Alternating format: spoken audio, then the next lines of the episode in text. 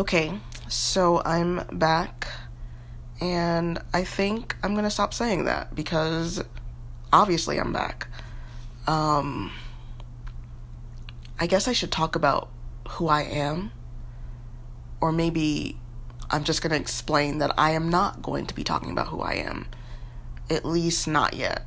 Um, I am a very private person. I do not share things about myself with even people who are really close to me. Um, and the and the result of that is that I don't have a lot of people who are very close to me. So that is something that I would like to change. Um, starting with this, this thing, this podcast, um, little by little, I will work things out. So I'm not telling you my name. At least not today. Anyway, that's it.